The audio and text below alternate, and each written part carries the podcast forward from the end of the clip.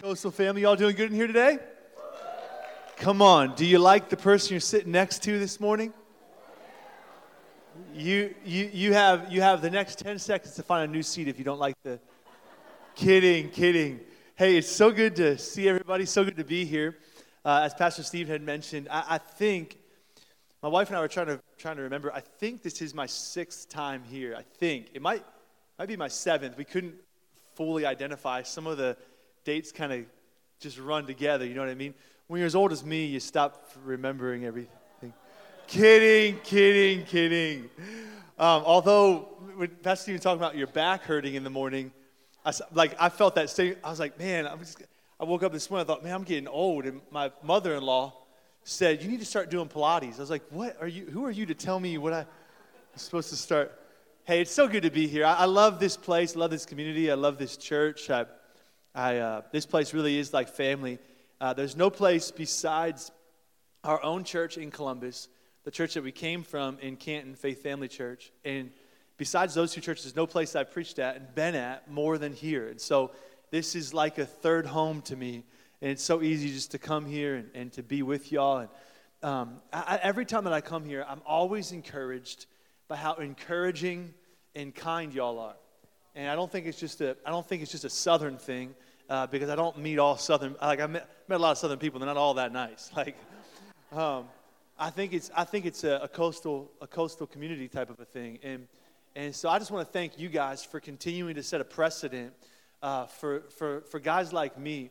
Because honestly, there's been a lot of times when we were starting the church where we said, you know, the, the community and the family feel of Coastal was kind of what we're shooting for.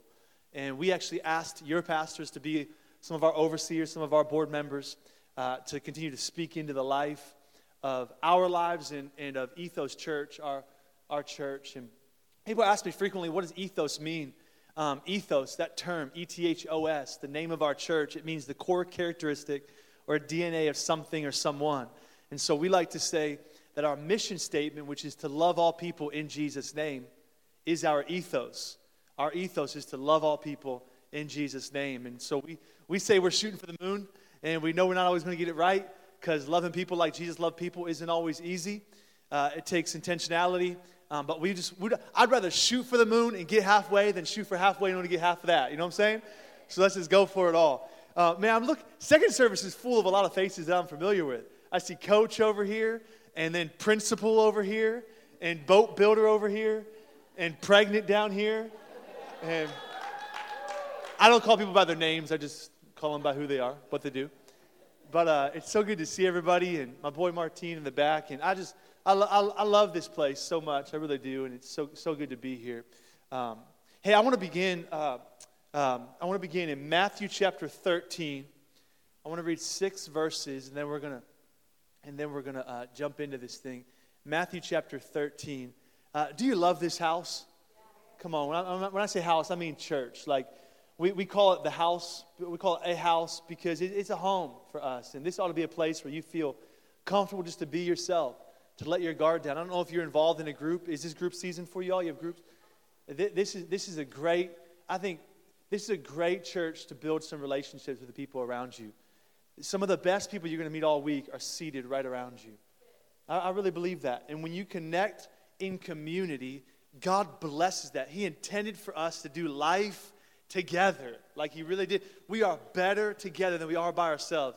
You're, you're going to, coach, you're going to struggle if you got a running back without an offensive line, right? Like we are better together. You know that quarterback that takes all the credit, and you're like, you couldn't do nothing if you didn't have that if you didn't have that receiver to catch those balls for you right like you need somebody with some big hands you know what i mean and and that was i got big hands none, none of y'all follow that but that's okay um, but man i just I, it's so good to be here i love this place thank you guys for continuing to believe in us i really i seriously mean that you guys are precious to us really are your church was the first church to invest financially into ethos church get that that's that's special that's special to us and and you continue to sow monthly into Ethos as well, which is, means a big deal to us.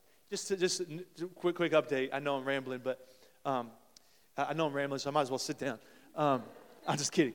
But you, we, in the last month, we've seen, in the last four weeks combined, I don't know what's going on today. A friend of mine is, is, is teaching at Ethos today. Um, this is my first weekend not there, and so it's kind of hard, you know. my baby's only six months old, so it's hard to, hard to leave home. But, um, but in the last four weeks, we've seen 17 people give their lives to Jesus for the very first time. First time. Yeah, it's amazing. We have 107 people involved in groups right now, in, in small groups. It's amazing. Uh, so, so God's, He's faithful, man, in the midst of whatever it seems is trying to come your way, whatever storm or battle you might be experience. I'm telling you, man, God's is always faithful. Just keep on plugging away, keep on sowing seeds. Matthew chapter 13, throw that up there for me, Carson. Matthew 13, verse 53. When Jesus had finished these parables, he moved on from there. And coming to his hometown, he began teaching the people in their synagogue. And they were amazed. Where did this man get this wisdom and these miraculous powers? They asked. Isn't this just a carpenter's son? Isn't his mother's name Mary? And aren't his brothers James, Joseph, Simon, and Judas? Aren't all of his sisters with us? Where then did this man get all of these things? And they took offense at him. But Jesus said to them, they took offense at him. Pause there for just a second. Keep that up there for me. Um, Carson's not even back there. Sorry. She's not even running slides. I said, put that up there for me, Carson. And um, what's, your, what's your name? Keith? True Love. His last name is True Love. That's not even fair. That's not even fair. I had to convince my wife to marry me. My last name's Smucker. It's probably so easy for you. It was probably just, that's not even fair. God, that's not even, why have you forsaken all of us except for true love? they took offense at him. You, you know this is, you know that's the goal of the enemy, to get you offended? Uh, think about it for a second. We, we hear a lot about offense in church, but it really is the goal of the enemy. God is always trying to bring people together as one in unity. The enemy's always trying to tear people apart, become divided. We got Republicans and Democrats. We got white and black. We've got we all, we, we, that's the that's the goal of the enemy is to see left and right, right? God's always trying to make make make two become one. The enemy's always trying to get two to or one to become two. This is the goal and, and his, his strategy is offense. It's offense, it really is. And so, so they, they, they, they, they see Jesus and they, they know his brothers, they know his sisters, and yet he's doing all of these miracles, and they're offended at him because they're doing more than what, because he's doing more rather than what they're doing. And, and we don't like that, right? Because, because we would rather be kind of the head honcho. We'd rather get all the credit. We, we want to be on top and we want to be the best. And so when we don't have what somebody else has, we get offended. And it's exactly where the enemy wants us to be. It's exactly where he wants us to live. And as a result of their offense, look, look at what happens. Jesus said to them, A prophet's not without honor except, except in his own town and in his own home. And he could not do many miracles there because of their lack of faith.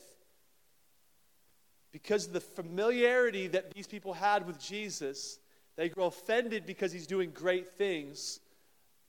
Their faith begins to wane. They have a lack of faith, as the scriptures call it, and Jesus can't do a whole lot as a result. And Jesus' response to that whole thing, it's kind of as if Jesus is saying, because of their offense, because of their lack of faith, because of how familiar they are with my family.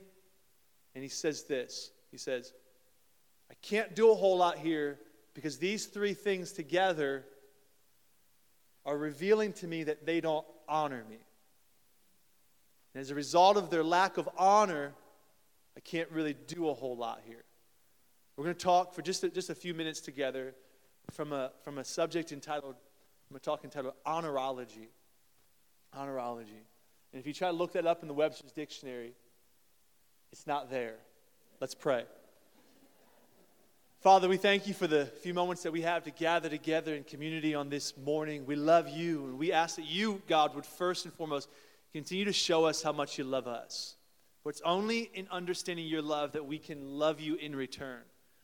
So, Father, we're asking through the power of your grace that you would make up the gap, the distance between what I've humanly prepared to say and what you want to speak to the hearts and the minds of every single individual in here. You promised that your word would not return void, that it would go forth and would accomplish your will.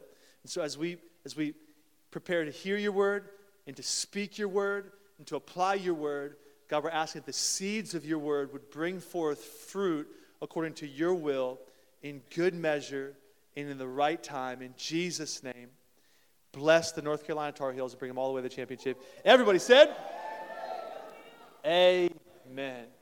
Amen. We're talking about honor, and I know you guys have been in this series called, called Living with Honor. And uh, I laugh because once again, I forgot the name of the title, but Pastor Stephen helped me out. And he said, if you forget, just look at that chalkboard right there. And so, first service, the entire time, I'm like, and we're talking about living with honor, because I kept forgetting. And, and, and but I want to I wanna just, I want to briefly describe what honor is and what honor isn't uh, in just a simple definition. So, so honor, we're, we're, we're thinking of honor like this, and I'm sure Pastor Stephen's giving you much more in depth definition, but for, for the sake of our conversation, for some context this morning, um, honor for us right now is just to value to, to ascribe worth or weight to something or someone, okay? So, to, to, so let's lean into that to, to ascribe value, to value something, right? And because I'm not the smartest person, um, really, I, I find that to understand something, I, I, I, do a be, I do a better job of understanding something when I, when I study what it isn't more so than what it is. And so a lot of times I'll look up like the opposite of whatever I'm trying to study to identify Right? Okay, so we're gonna look up dishonor, okay? So dishonor, dishonor is to treat something as ordinary or as common. Just, yeah, it's just, it is what it is. Right? Like, think about the first time that you came to church. And you were like, this is amazing. All these people smiling and they're kind and they're encouraging and they're and they're singing and they're and they're fighting battles by singing. And, and you're like, this is so good. And then a couple years pass on, and it, it kind of becomes ordinary, kind of becomes common again, doesn't it? And we're talking about honor. Got to look at what dishonor is, and, and kind of in relationship to this whole thing. Um, let me ask you a question that totally applies to honor. How, how many basketball fans do we have in here? Let's see your hands. Basketball fans? Okay, a lot more in first service, a whole lot more. At least half the crowd is basketball.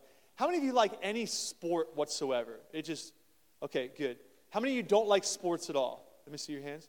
Let me see. Yep. You, and, and the three of you are welcome to be dismissed at this time. and and um, I, I, like sports. I think this is the best sports time of the year. Uh, it's one of my favorite times because, because, of course, we've got March Madness going on right now, and it's just like nonstop, around the clock basketball. And then the NBA playoffs are soon approaching, so there's a lot of, a lot of competition going on there. And that uh, baseball is starting to kick back up again, which means spring has arrived. Come on, somebody. And, and of course, then we've got, we've got the, the NFL draft coming up. And I mean, it's just, it's a really, really exciting time of the year for sports. And it's just, it's fun. And in particular, March Madness is just a really enjoyable time of the year for, for me. Uh, I, I, I, I love it. Like, I, I, love, I love that anything can happen. Like, I, I love that any team can beat any other team on any given day. Like it's just a, it's, it's the beauty of March Madness, where the, where the best 64 college basketball teams in the nation come together in a tournament and, and they just, and they just, they just play ball. It's a good, it's good. And, in this particular year, I decided that I was going to invest into March Madness. I was, I was going to invest financially into, into some, into a couple brackets. And some people call it gambling or betting. And I, I really see it as an investment into, into March, into basketball. And, and so, I, so I decided there's two, two leagues I got into, there's just 10 bucks each. And, and so I, got, I get in them, and I, I did two totally different brackets, like different winners. And like one of them was real conservative, the other bracket's real aggressive. If you, if you know basketball, you, you're following along with me right now. And, but I do have the Tar Heels winning both brackets because I'm a Tar Heels fan. And, and, and let's go. And, uh, and you want to go to a game? They're playing in Columbus, actually, today, right now, my hometown. And I'm here. And the things I'll do for the gospel. and, and, and so, so, so, so, I'm, so I'm, I'm, I'm investing, betting, gambling on these, on these games, right? And it's funny how, how as the game started on Thursday, I'm like, I'm all in. Like I, have got, I've got my apps, my CBS app, my ESPN app, and and, I, I'm constantly checking scores because I want to know are the teams that I'm investing in, are they, are they winning, right? Like, I have to call it investing because otherwise my wife makes me feel like I'm sinning. And so I'm like, baby, it's an investment. And when we win, you're going to be so thankful that we invested. But it's funny though, because last year, last year, I cared about the outcome. I, I wanted the Tar Heels to win, but, but I wasn't checking every game. Like I, I was rarely checking at all. But now this year, now that I've got some, now that I've got some weight in the game, now that I've got some money in the game, I really care about the outcomes of the, of the games, right? Like I'm, I'm a, you don't pay attention to the stocks that you don't invest in, do you? Like, you don't look at Apple if you don't have any money invested into Apple. Which, side note, anybody who thinks that gambling on sports isn't investing, stocks are the same thing. It's the same thing. That's just, this is just therapy for me, okay, everybody? It's not for you, that's just for me. I don't have a gambling problem. I do not have a gambling. That's my confession of faith. I do not I'm kidding. Actually, I don't. I'm really getting myself into trouble here. I don't. I actually don't have a gambling problem. I really don't. What am I doing right now? Just stop. Just stop. I should just turn the mic off and leave. All the parents are like, this is who they brought in. This is who my kids have been listening to the last six years, you know. Uh, but, but, but truly, though, we, we, we honor that which we, that we give more weight to, don't we? That, that we invest more, that we invest more into it it, it leads me to, to my first point. I've got three points that I want us to lean into in regards to this talk on honorology. And the first one is that the level of honor that you give is determined by the amount of value you perceive. Now, I give a lot of honor right now to March Madness. Why? Because I put some value into it, so therefore I perceive that I could receive some value from it. Because the level of honor that you give is determined by the amount of value that you perceive. Because your perception of something determines your level of honor for that thing or for that, for that person. Now, now years ago, both, both my grandparents on my, on my dad's side have, have passed away now. But, but years ago, uh, when, my, when my grandpa was, was getting older in age, he's about his mid 80s, he had, he had given me his Bible.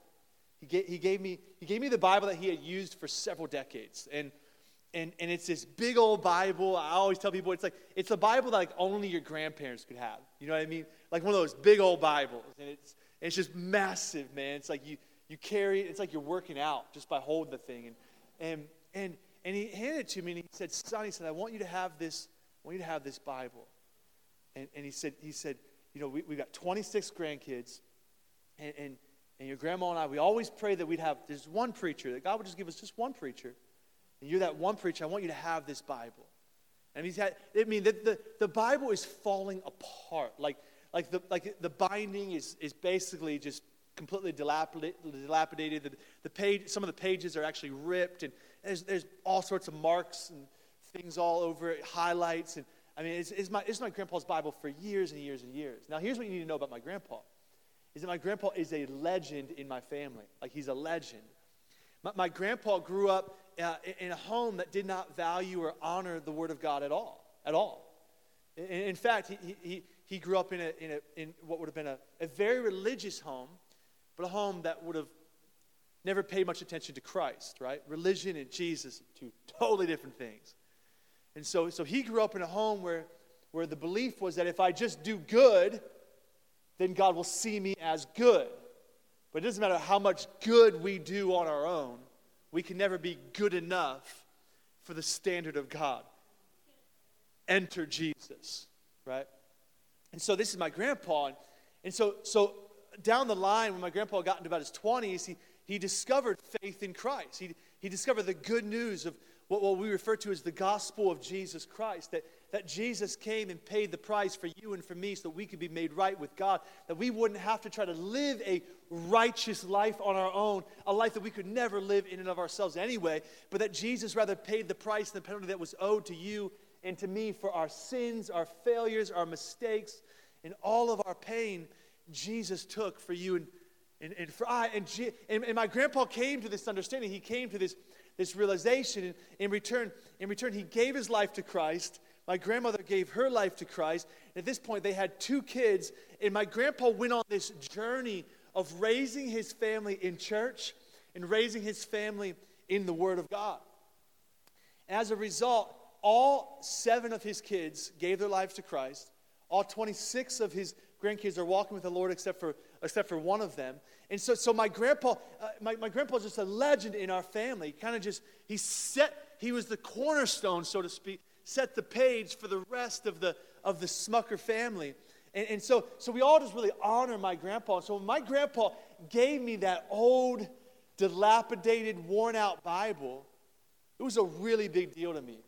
I have that Bible sitting on, on a shelf in my office. It's actually on the very top shelf, all by itself. And my grandma, my grandma, I don't want to get emotional, but thinking about them, they, they just they set a trajectory for our family that's just beautiful.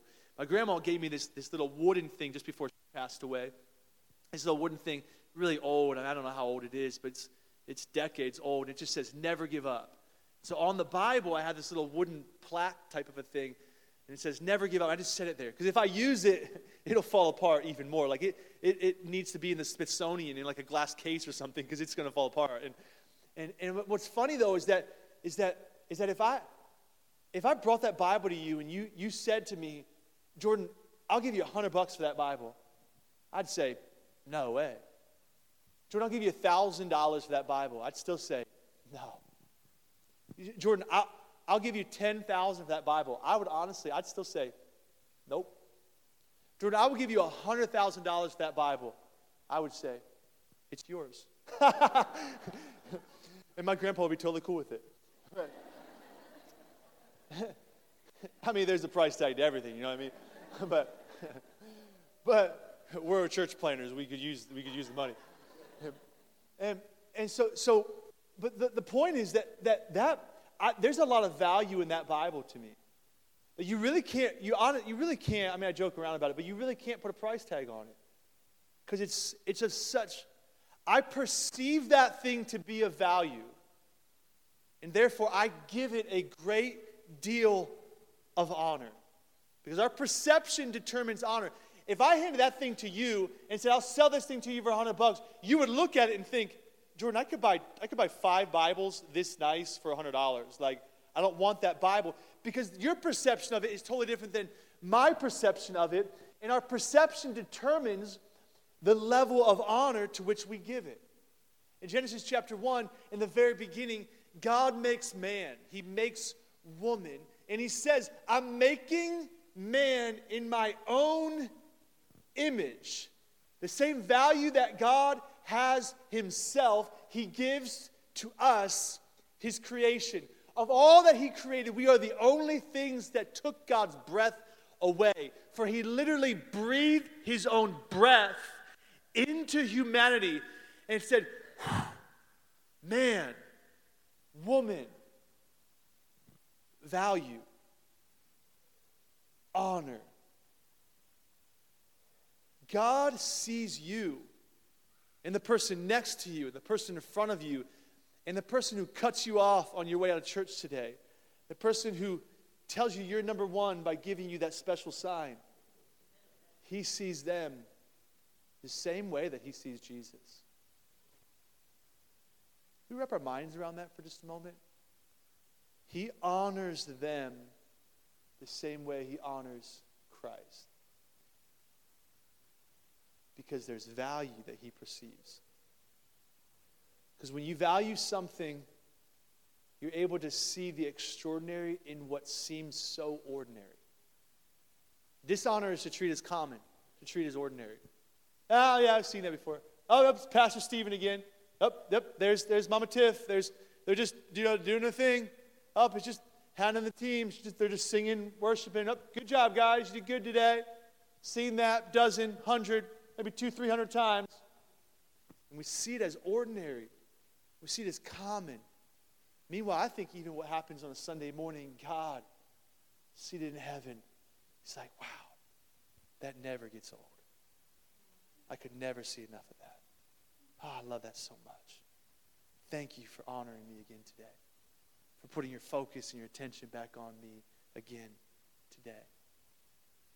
Because when we value something, we see the extraordinary in the, in the seemingly ordinary.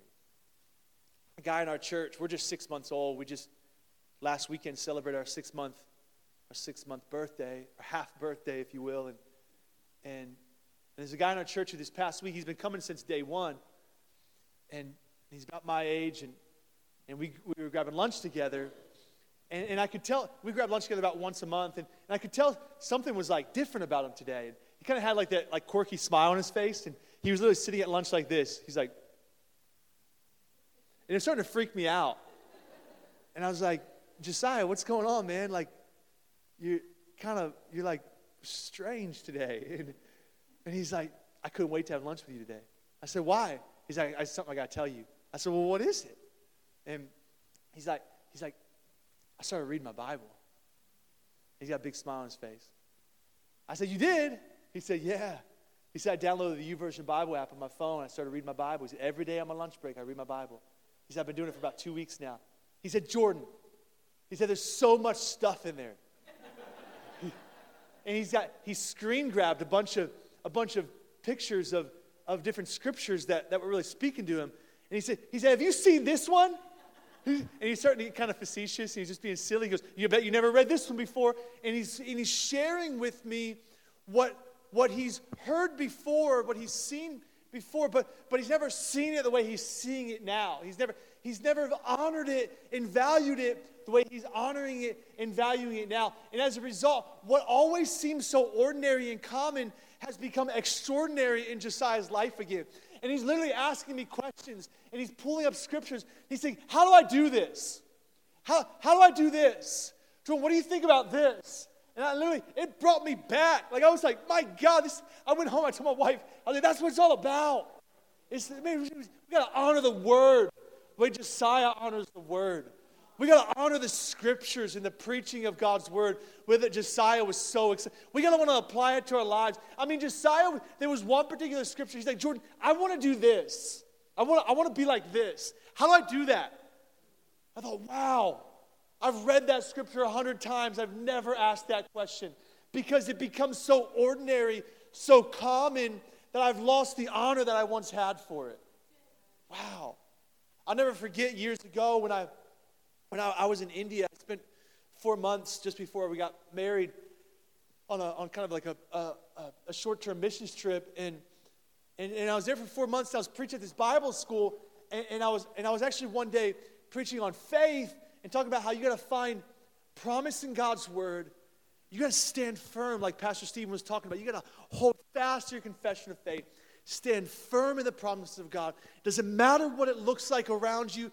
Doesn't matter what the storm's trying to come against. Like you got to just continue to trust and believe in the promises, in the miraculous power of God. And I threw my Bible on the ground. I said, sometimes you just got to stand on God's word and don't let anything knock you off. And I'm just kind of preaching this, and I'm, you know, whatever, 21 years old, and, and I'm kind of all fired up, and and I and I and I come off, and and all of these, you know, it's a bunch of bunch of uh, Indian students, young college age Indian students, and about five of them that are crying in the back. And I, and I asked the, my interpreter, I said, I said, hey, what's going on with, what's going on with that, those students back there? He said, Well, let's go find out. And he starts talking to him. And he says, They're really upset with you. I said, About what? That was a great message. and he said, Well, they said, in their culture, the ground is very unholy. And that you would throw the holy word of God on the ground was very dishonoring to them. Because they said every day their parents wake up at 5 a.m., they said, and they open up the Quran and they read it, and they study it, and they recite it, and they meditate on it. And when they discovered real faith, Christian faith, Jesus faith, and they realized that the Quran doesn't have anything, doesn't hold even an ounce of weight compared to the scriptures they said, if that's how my parents honor the Quran, I'm going to honor this book tenfold. And that you would throw it on the ground was a complete disgrace to them. And I thought, sorry, you know? But it did something to me. It dawned on me wow, there's a weight to this thing, there's a heaviness to this thing. It's, it's healthy to lean in and say, God, if that's what you said, I may not always understand it. It may not seem like that's coming to pass in my life right now. But I'm going to honor it because I see value in it. Second thing that we got to understand is that the level of value you receive is determined by the amount of honor that you give. So we first said the level of honor that you give is determined by the amount of value you perceive. But now we're saying the level of value that you receive is determined by the amount of honor that you give. Look what Paul says to Timothy in 1 Timothy chapter 5, verse 17. He says, Give double honor to your spiritual leaders who handle their duties well. This is especially true if they work hard at teaching God's word. Give double honor to your spiritual leaders who handle their duties well, especially if they work hard at teaching God's word. Now, I don't understand double honor. I'm not entirely sure what double honor means, but Paul is trying to get something across here to, to Timothy. He's saying, Look, those who teach you the word of God, there's something about this word that, that, that Paul says we need to ascribe double honor to. So, those who teach it to you well, we ought to give double honor to it. Years ago, I was teaching uh, in our student ministry um, at Faith Family, our church in, in Canton, Ohio, and, and, and I mean, I've, I've, I, I had one time I figured out that I had, I had taught over 600 different messages to youth, to students, 600 different messages to students. That's, I was in youth ministry for a long time. And, and, and so this particular student that I'm about to tell the story about, he, he had been in, I don't know, 50 to, to 100 of those messages. I mean, he, he's heard me preach a lot. And, and he comes up to me after the end of one, of one Wednesday night message, and he says, Pastor Jordan, hey, that's the best message you've ever preached. And, and I, I kind of looked at him, and I said, I appreciate it. I said, but I want to tell you, that's not the best message I've ever preached. That's just the best you've ever listened. Because, because for the first time that night, I saw him engage in the message, taking notes. He, had, he brought his Bible, he's opened up his Bible. I mean, he, he was like all in. Like, he really wanted to learn on that particular night. Most nights, he was kind of like the cool kid in the room who was kind of just talking to his friends and, and passing notes and, and just doing his cool kid thing. And, but this night, he was in it. That's the best message you ever preached. No, no, no, no, son. That's, that's just the best you've ever listened. Because the level of or value that you receive is determined by the amount of honor that you give. He received value from that message for the first time because for the first time he gave honor to it. You know, there is a test of honor in your life. Satan will tempt you, people will tease you, but God will use the situations in your life to test you. Satan will tempt you, people will tease you. God will use situations in your life to test you. We can see this loud and clear in the life of Joseph. Just, just real briefly, if you're not familiar with, with Joseph, I'm not going to get into much detail of it, but Joseph has two dreams that he receives from God. And in these dreams, God reveals to Joseph that he's going to be put in authority over his 11 oldest brothers. So, so Joseph is, is, is revealing his dream to his brothers. His brothers don't like that Joseph is kind of showboating and, and, and comes across as pretty arrogant. Hey, hey, fellas, hey, I know I'm so much younger than you, and most scholars believe that Joseph was around the age of 12 or 13 at this time. But, but I'm actually going to be your boss someday. To which all of his brothers are like, No, you ain't. And they, they kind of plot against him. And they say, We're actually going to throw you into a pit, Joseph, because we don't even like you. And so they throw Joseph into a pit. One of his brothers is like, That's so mean, guys. Why would we throw him into a pit? That's so rude. Let's sell him in as a slave so we can make some money off of him. And then at least he won't die and we'll feel better about ourselves, right? Like, like this is a jacked up family. But, uh, but so they sell him, they sell him into slavery. He gets sold to Potiphar's, to, to, to, into Potiphar's home. Potiphar is a general in, in Pharaoh, the, the king of Egypt's army. And so he's in Potiphar's house. And, and at a certain point, though, Joseph finds himself there for several years. Most scholars believe he was, he was in Potiphar's home for about 10 years. 10, 10 to 12 years is our best estimate. He, he's in a foreign land, in a foreign man's home, working as a slave, as a servant for 10 to 12 years. And it says at a certain point, he was so good at what he did, and he honored Potiphar, who was a secular leader. He honored him so well that Potiphar only had to worry about three things what he was going to eat, what he's going to drink, what he's going to wear. And as a result, Potiphar puts Joseph as his second in command. He, he promotes him because Joseph honored Potiphar that well. At a certain point, though, Potiphar's wife is very attractive to Joseph.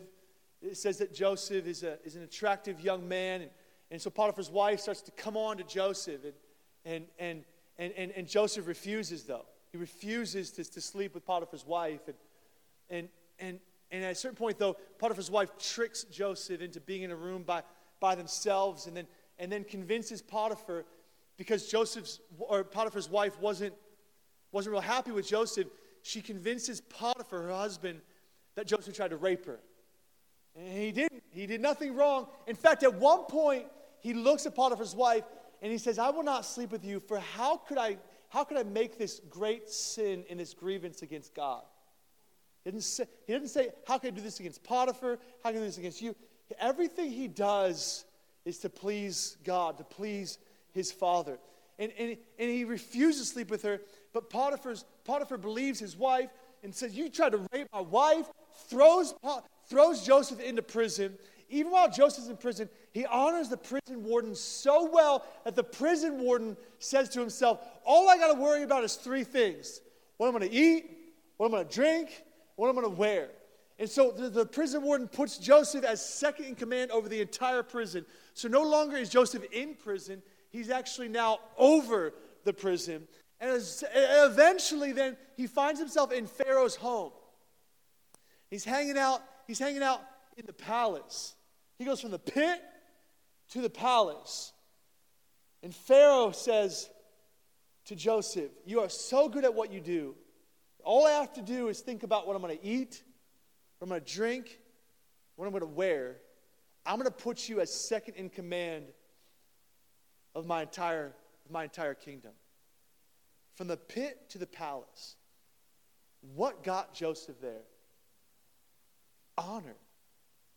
We think this is just something that we talk about because it's, I don't know. I don't know why we would just talk about it.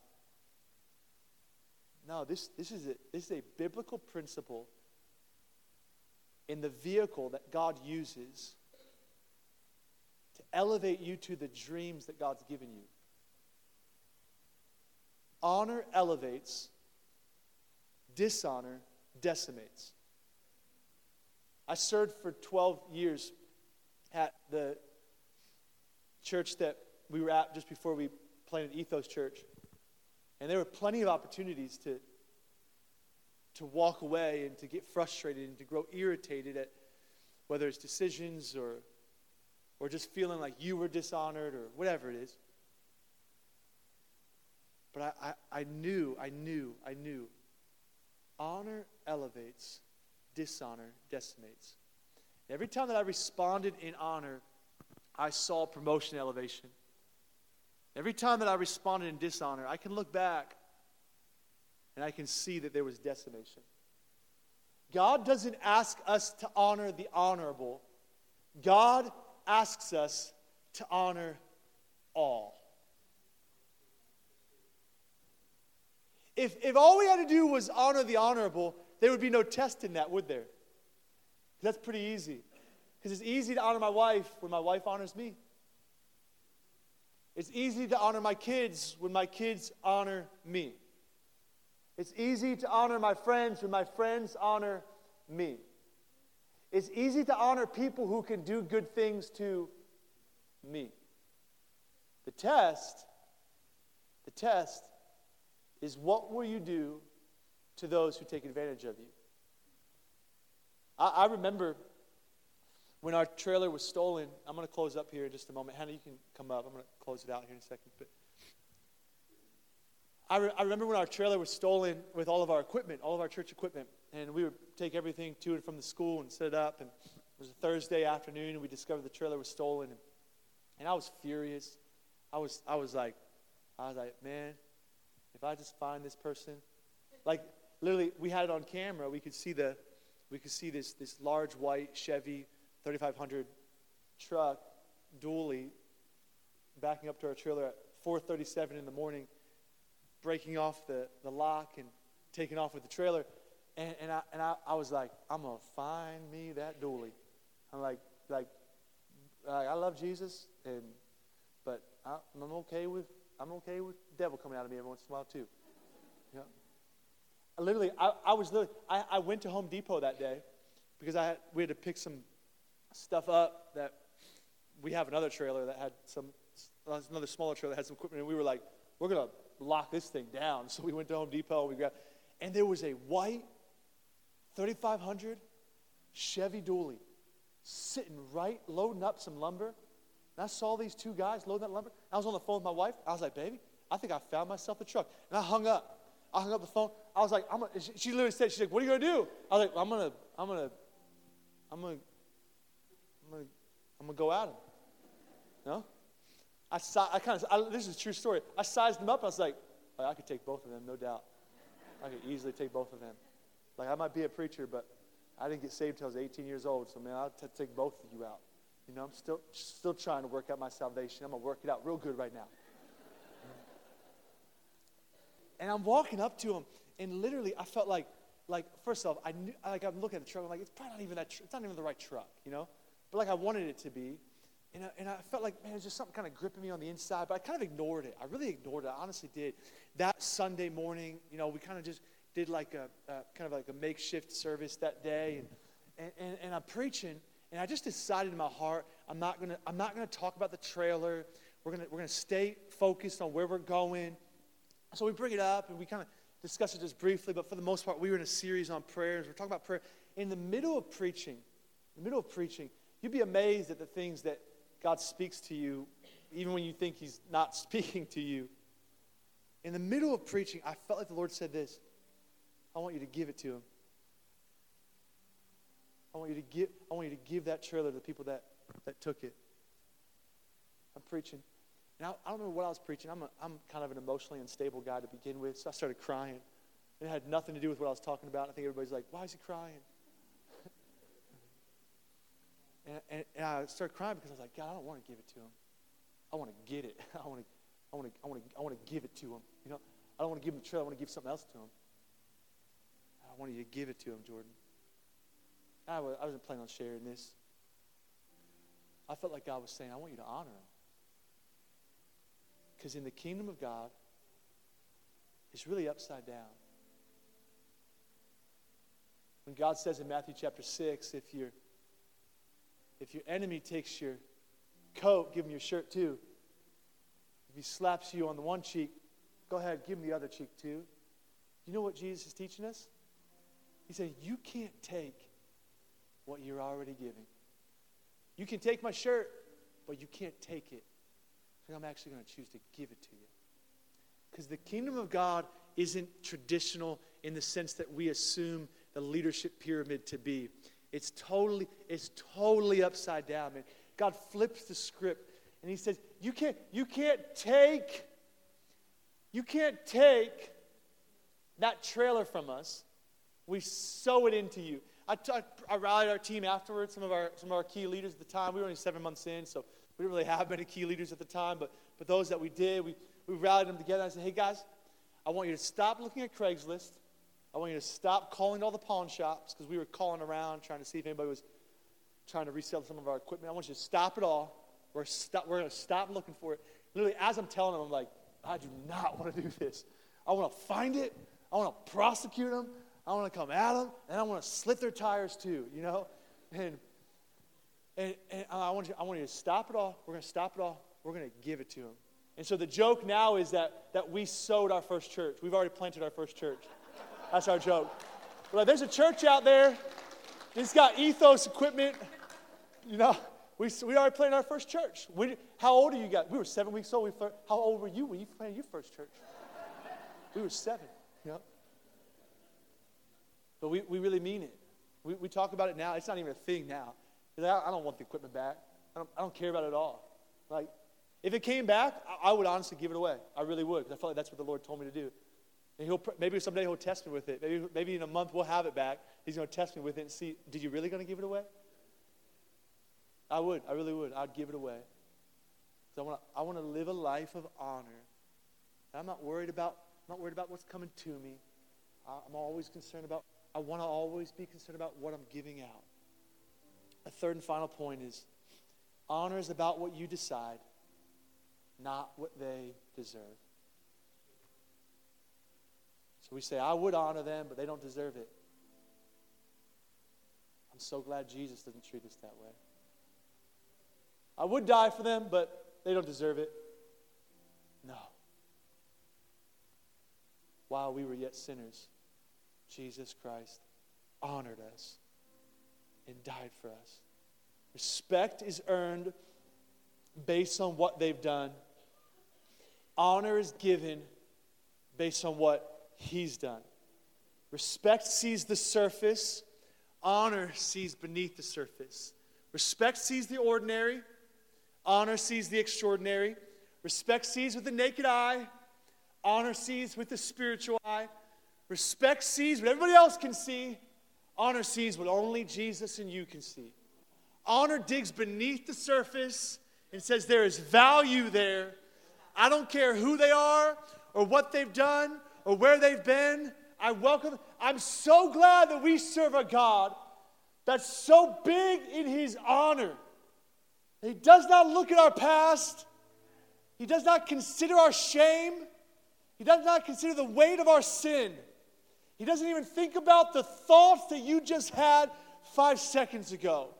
He says, I honor you because of what my son Jesus has done for you. I think even right now, we got to flip the script. Some of you got to come back to Jesus with your head held high and your chest a little bit proud once again, knowing that, that we can come boldly to the throne of our gracious God in light and in lieu of who Jesus is not because of what we've done, but because of who Jesus is and what he's already done for you. So you don't have to be ashamed of your past any longer. Jesus honors you right where you're at. And as a result, we can say, I don't have to work my way back into good grace with Him again. He honors me the moment that I say, I'm sorry, I've sinned, I've messed up. He says, Welcome back to the family. In fact, he says, I never even considered you to be left from the family. Welcome back to your, to your position that I've always held vacant for you in our family. So, honor is about what you decide, not what they deserve. I want to close with this final thought. I think there's four phases to honor, and I'm sorry, church, I'm going a little bit longer. I, am going to close up here in three minutes, I promise. But there's, there's, there's four phases to honor. The, fir- the first phase is we, we generally say things like, I'll honor, I'll give weight and value to, to that person if it pleases me. If, it, if, it, if, I have, if I, there's something I can receive from it. The second phase is I'll give, I'll give honor and value to that person if it pleases others. Like if it, like, oh, okay, I'll, I'll honor my wife if it pleases my wife. Is it a happy wife leads to a happy life? Which just, by the way, I, I hate that. I hate that statement. It's like that's our goal to make our make each other happy. No, no, that's so much bigger than that. So much greater than that. The third phase is I'll honor them if it if it helps others. So please me, please others, helps others. I'll, I'll, honor them. If it helps you or it helps somebody else, I'll honor them. I'll honor them. But, but there's a fourth and a higher phase. And that last phase of honor is, is if it glorifies God. I'll honor because it glorifies God. Which, side note, it's really a test of character, these four phases. So I don't, I don't honor because it helps people. I don't honor because it pleases others.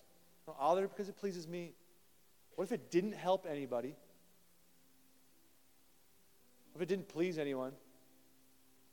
What if it didn't please you? But just simply because it glorifies God, would you still choose to honor? Honor elevates, dishonor decimates. But we don't pursue honor so that we could be elevated. We pursue honor because we want to bring glory to God. And God is such a good and gracious Father that He said, I'll elevate you when you honor. But I don't want you to honor just so that you can be elevated. I want you to honor because it just brings glory to me. So, can you honor the dishonorable? Will you pass the honor test? I believe that you will. I believe that you will. I want to pray for you. You close your eyes for just a moment.